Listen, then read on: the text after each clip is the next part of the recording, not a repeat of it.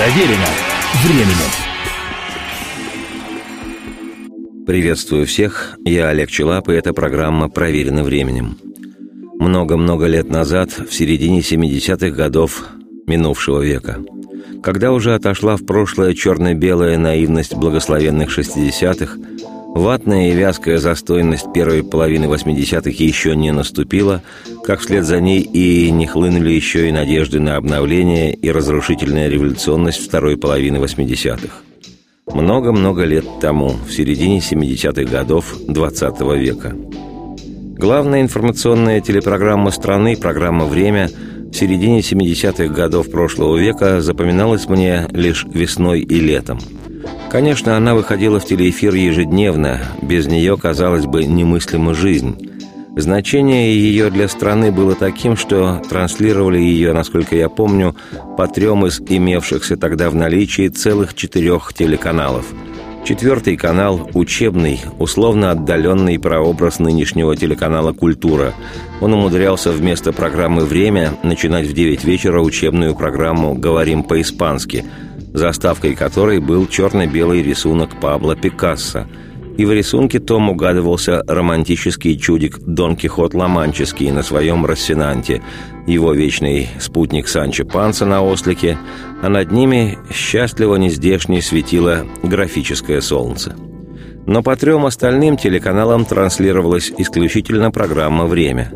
Начиналась она неизменно со слов Здравствуйте, товарищи! Генеральный секретарь ЦК КПСС, председатель Президиума Верховного Совета СССР Леонид Ильич Брежнев.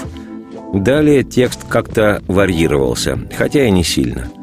Но вступление изо дня в день было именно таким, и это веселило даже меня, мальчика из хорошей, как тогда говорили, семьи, еще школьника и еще очень далекого от каких бы то ни было сомнений, крамолы и бунта – а вот заканчивалась программа «Время» прогнозом погоды, картины времен года и названия городов нашей необъятной Родины с показателями температуры воздуха регулярно показывались под явно неотечественную музыку в исполнении неотечественного же эстрадного оркестра. И если осенью, зимой и ранней весной было холодно, и окна балконы граждан советской страны были наглухо закрыты, как и сама страна – то весной хлынувшей и летом спелым все было настежь, а потому из всех распахнутых неслась, создавая ощущение полного умиротворения и счастья жизни, та симпатичная, заграничная, напевная мелодия.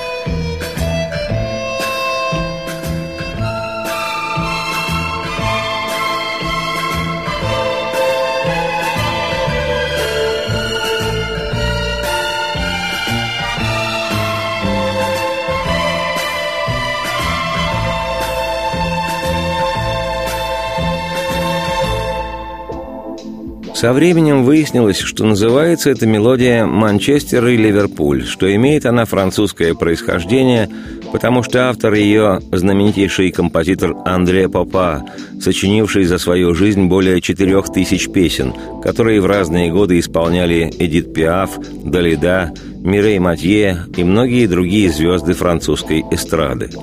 Вот этот Андре Папа еще в середине 60-х мелодию сочинил «Манчестер и Ливерпуль», после чего она была записана во Франции эстрадным оркестром знаменитого музыканта и дирижера Франка Пурселя.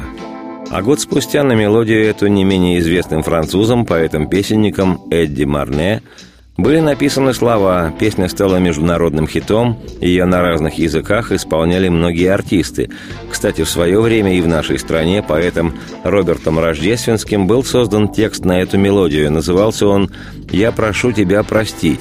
И с такими словами песню исполняли отечественные эстрадные герои, в частности, певцы Лев Лещенко и Муслим Магомаев – а по признанию ныне известного отечественного пианиста Дениса Мацуева, с этой песни началось его увлечение музыкой. Но в нашей стране мелодия «Манчестер» и «Ливерпуль» стала еще в 70-х известна, популярна и любима в народе благодаря именно тому, что звучала она ежевечерне в прогнозе погоды программы «Время» и звучала в исполнении оркестра Франка Пурселя – и именно с известностью этой мелодии и с именем Франка Пурселя связана в сознании миллионов человек, в том числе и в нашей стране, известность и популярность другого знаменитейшего французского музыканта, композитора и дирижера, которого судьба в начале-середине 60-х связала с Франком Пурселем. Это он считался духовным отцом французской легенды 20 века Оля Мариа, которому и будет посвящена сегодняшняя программа.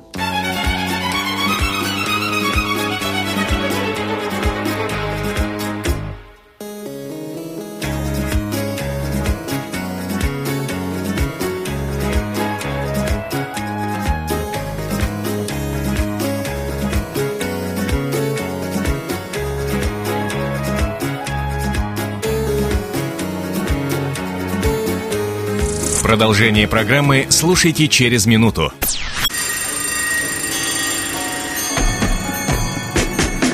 Проверено временем.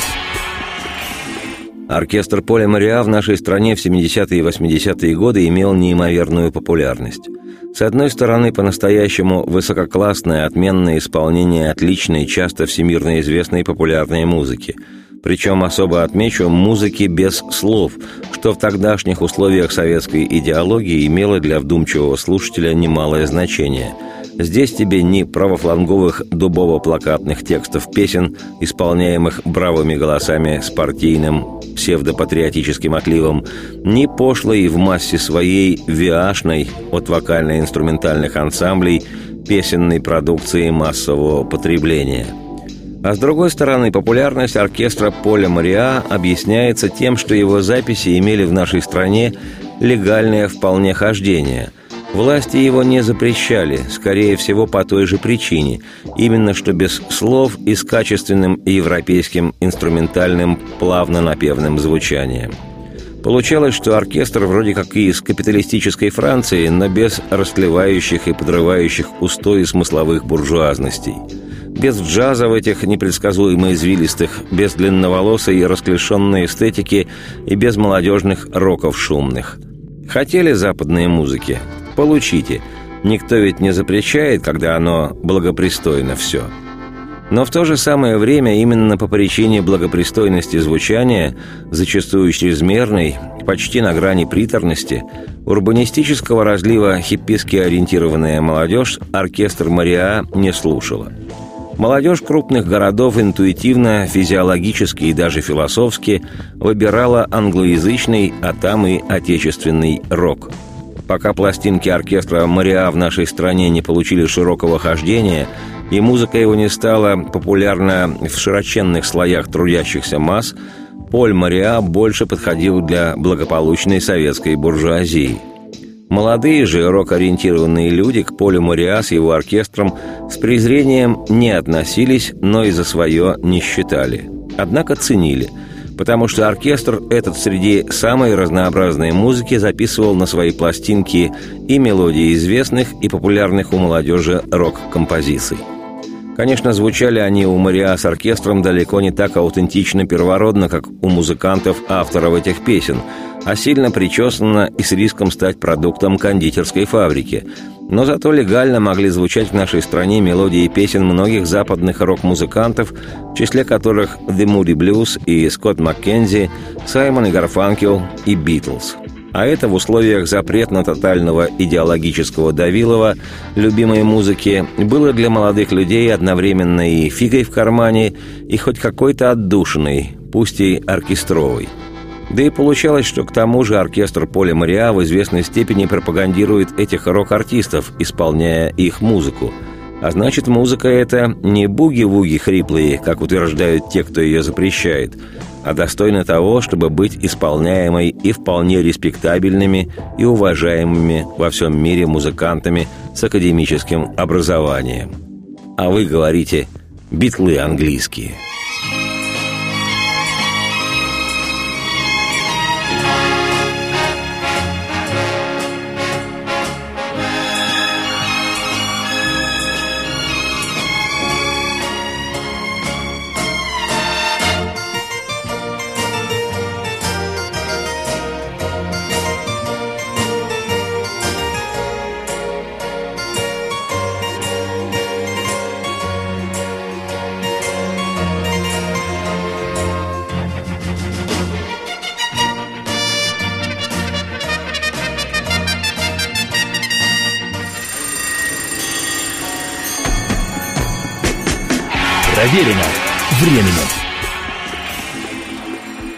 Эта программа проверена временем. Меня зовут Олег Челап. Еще раз приветствую всех вслух. И у нас разговор об одном из самых известных в мире эстрадных музыкальных коллективов – оркестре Поля Мариа. И уж очень притягательна персона этого подобранно поджарого, интеллигентного на вид музыканта, что пора поведать о нем – как гласит история, французский композитор, аранжировщик и дирижер Поль Мариа явился на этот свет 4 марта 1925 года в портовом городе Марселе в семье музыкантов. Укращению диезов и бемолей посвятили свою жизнь оба его родителя. Когда мальчишечке исполнилось 4 года, отец начал обучать его на игре на фортепиано и познакомил сына с академической и популярной музыкой – еще ребенком Поль начал работать в варьете.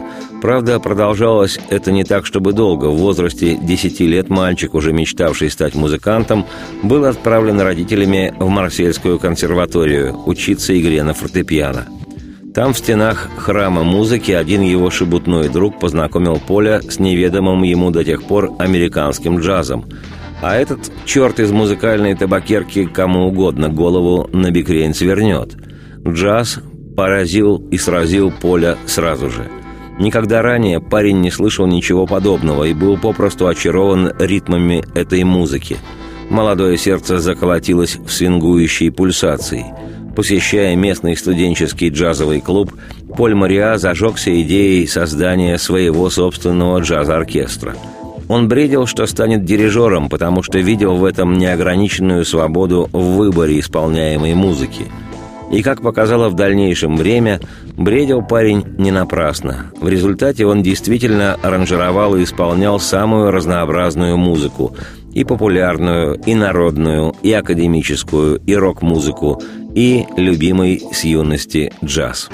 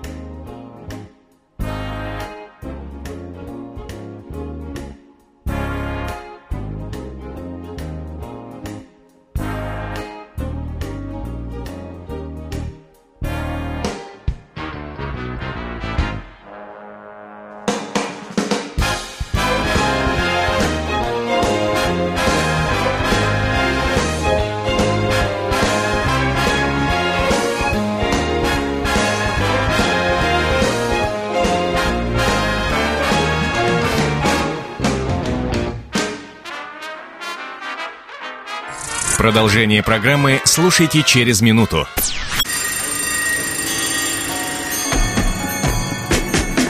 Проверено временем. В 1939 году, в год начала Второй мировой войны, Поль Мариа, которому на тот момент исполнилось аж 14 лет, с отличием окончил консерваторию Марселя.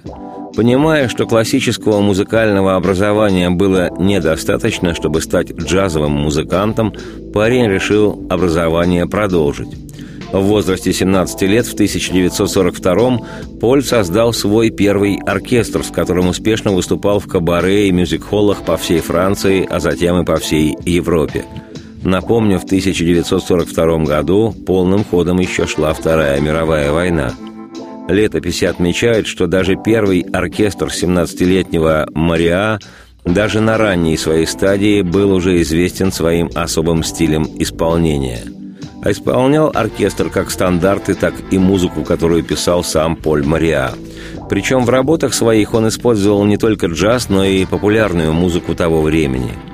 В 1957-м Поль Мариа в качестве аранжировщика и аккомпаниатора 22 лет от роду начал работать в звукозаписывающей компании «Барклай», а потому переехал в город-герой Париж – Судьба свела его с великим Шарлем Азнавуром. Работая с маэстро в разные периоды жизни, Поль Мариа создаст с ним более 120 песен, а через Азнавура познакомится и с такими знаменитостями, как Катерина Валенте, Далида, Морис Шевалье, Леонид Скудера, Лео Ферре и с другими артистами – во всех летописях особенно отмечается, что со Знавуром и Шевалье Поль Мариа работал и как аранжировщик, и как аккомпаниатор, записываясь с этими великими шансонье в студии и выступая в гастрольных поездках.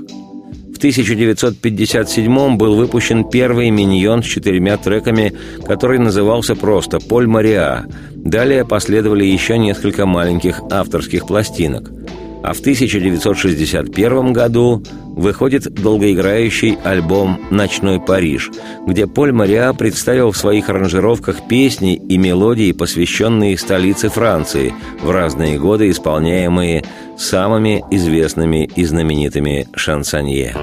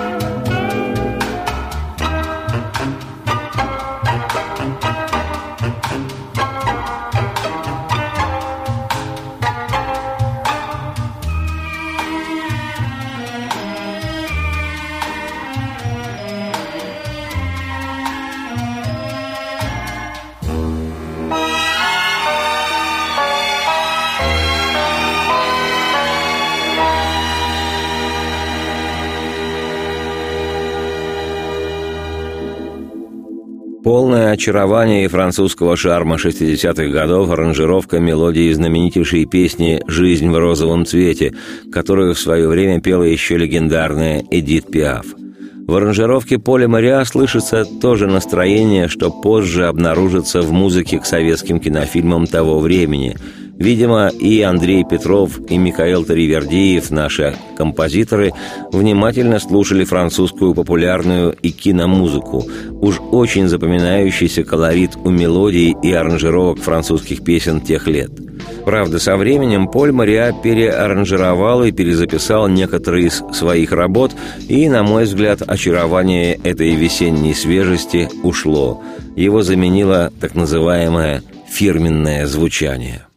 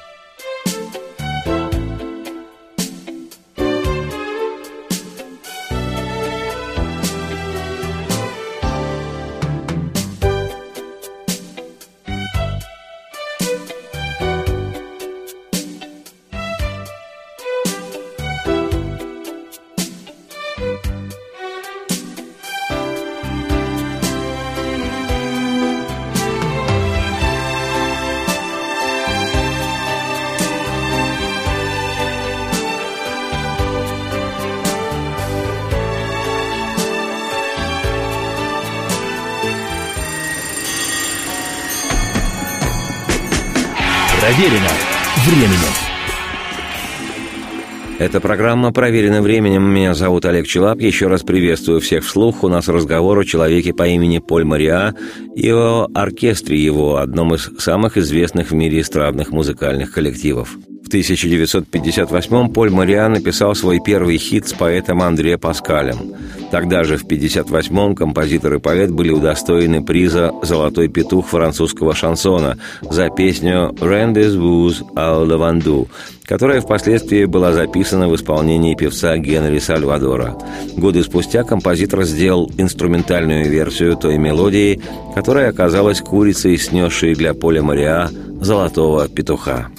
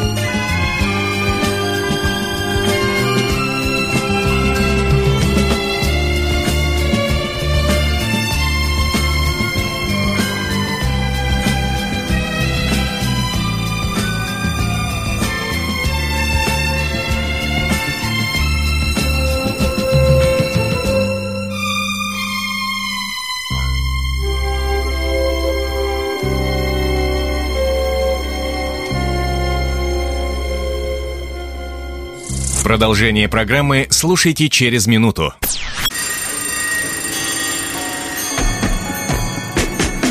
Проверено временем.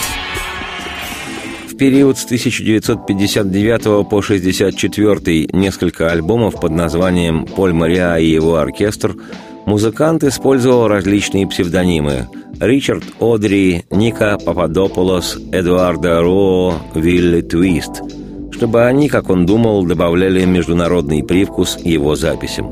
В тот же период Мариа отметился написанием саундтреков музыки к различным французским кинофильмам, таким как «Такси в Табрук», «Гораций-62», «Ограбить банк», все эти фильмы шли в советском прокате, а также ко многим фильмам с участием уже упомянутого сегодня патриарха французского шансона Шарля Азнавура – а в 1962 году Поль Мариа, используя псевдоним Дель Рома, записал свой первый международный хит «Chariot» – «Колесница», позже получивший английское название «I will follow him» – «Я следую за ним».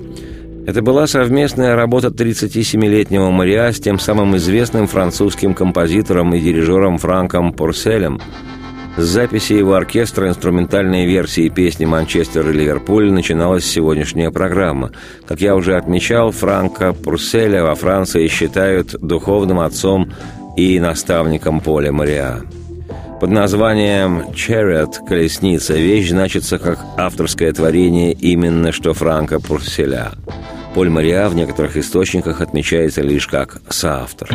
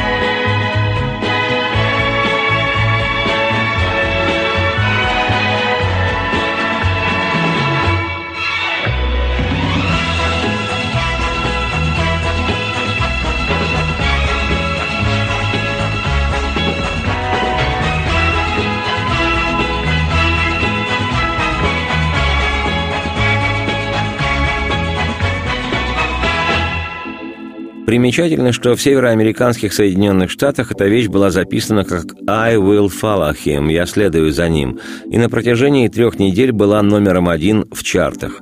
Более того, уже в начале 90-х эта песня была главным саундтреком к первой и второй частям фильма «Действуй, сестра», с Вупи Голдберг в главной роли.